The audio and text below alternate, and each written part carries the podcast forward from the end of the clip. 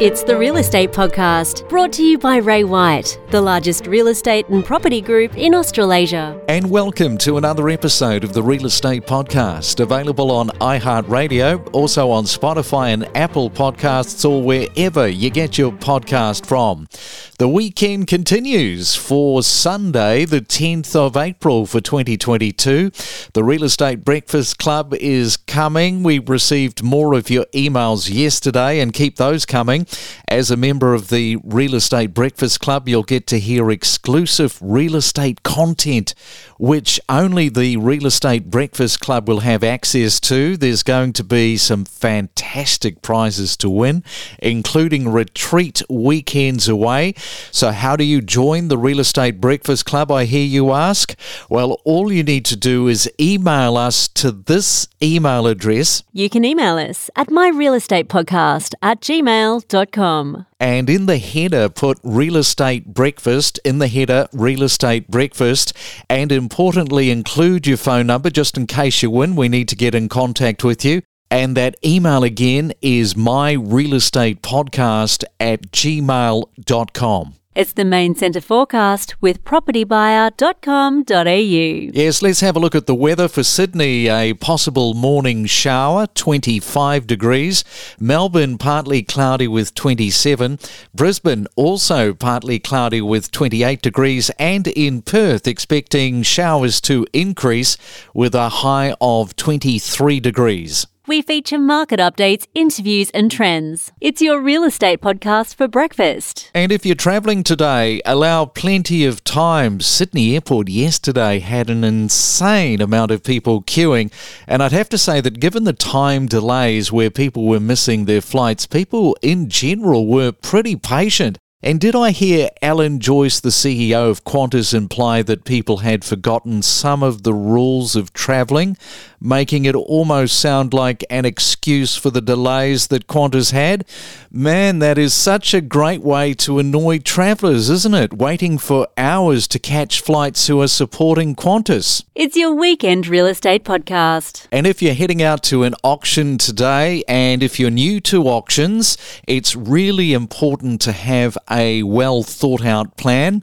And a way to observe any auction before you actually get to one is find an auction which a real estate company might be streaming online.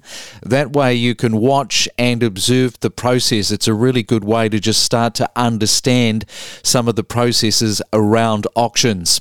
And coming up, I've got a little piece from Monday's interview with a leading Australian cardiologist talking about the state of your heart. And we're going to replay that piece about sitting on your bum in the office for long periods of time. So, a bit of exercise, getting up every 30 minutes, moving around is a really good idea. And I've noticed that since recording that interview, I've been getting up out of my chair more regularly and went yesterday for a 20,000 step walk. So, regardless, and this is really important, regardless of how many properties you might have in your portfolio or how much profit you just made on a house sale last week, if you're dead from not looking after your health, what does any of it mean? It's your real estate weekend podcast in review. You know, it's a part of the problem, isn't it? You've got really good numbers with job growth coming through. The economic growth is really starting to move, so you can't have two of those without the cash rate rise at some stage. Yes, exactly. And when it comes to, you know, how hot the economy is running, if we do keep seeing the government spending a lot of money, households spending a lot of money and businesses, you know, investing well, all of these are positive things. But if we do them a little too much, we can see inflation go up too quickly. And that's really where the Reserve Bank needs to step in. And that's why we will see that pretty aggressive increase in the cash rate through this year. And another problem this morning is oil prices. They're at a record high. It comes at a time when the global reopening around the world, that's only going to probably make the situation a little bit worse for supply and demand, but there has been a bit of an easing on the price. That's right. So we are seeing a slight easing on oil prices and also other supply chain pressures in the world as well. So it is good news that eventually we should hopefully see some of those supply side disruptions calm down, perhaps in the next 12 to 18 months. But certainly petrol prices are something that has affected consumer confidence. We're seeing people Google the words petrol prices about seven times more than they usually do in the last six to eight weeks.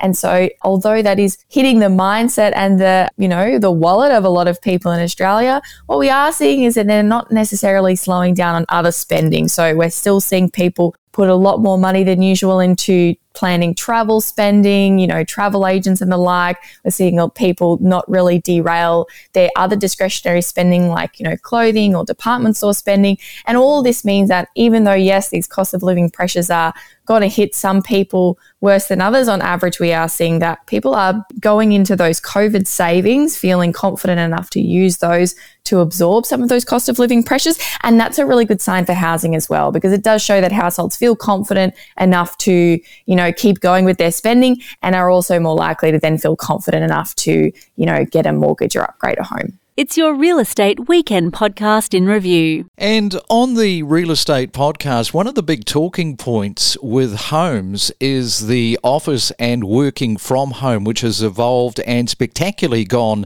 mental during the pandemic, which means that a lot of us are sitting on our backsides for longer periods of time. And I think it can be argued working from home, being self employed especially, you might be sitting there longer than what you should be. Is, is that a bit of an issue that people should really think about?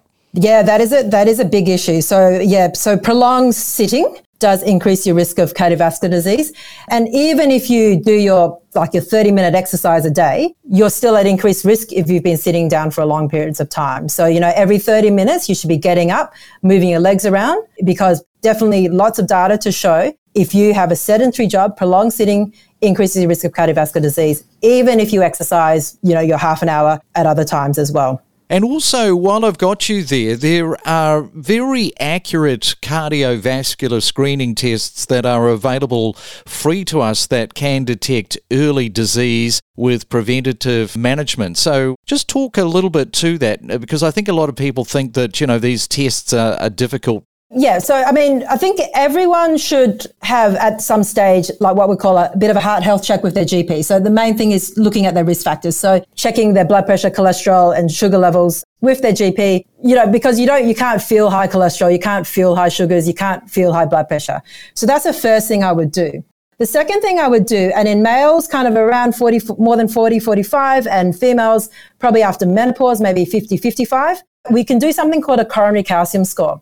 Now, this is a plaque score to show whether you have any plaque or atheroma, hardened atheroma in your heart arteries. And if you do have some atheroma, um, if you have an elevated plaque score, the more plaque you have, the increased risk you can have a heart attack. Like heart attacks form on plaque. So this is a very good kind of a, almost like a screening test in the sense that it will show whether you have plaque in your arteries and that will increase your, your future risk of a heart attack.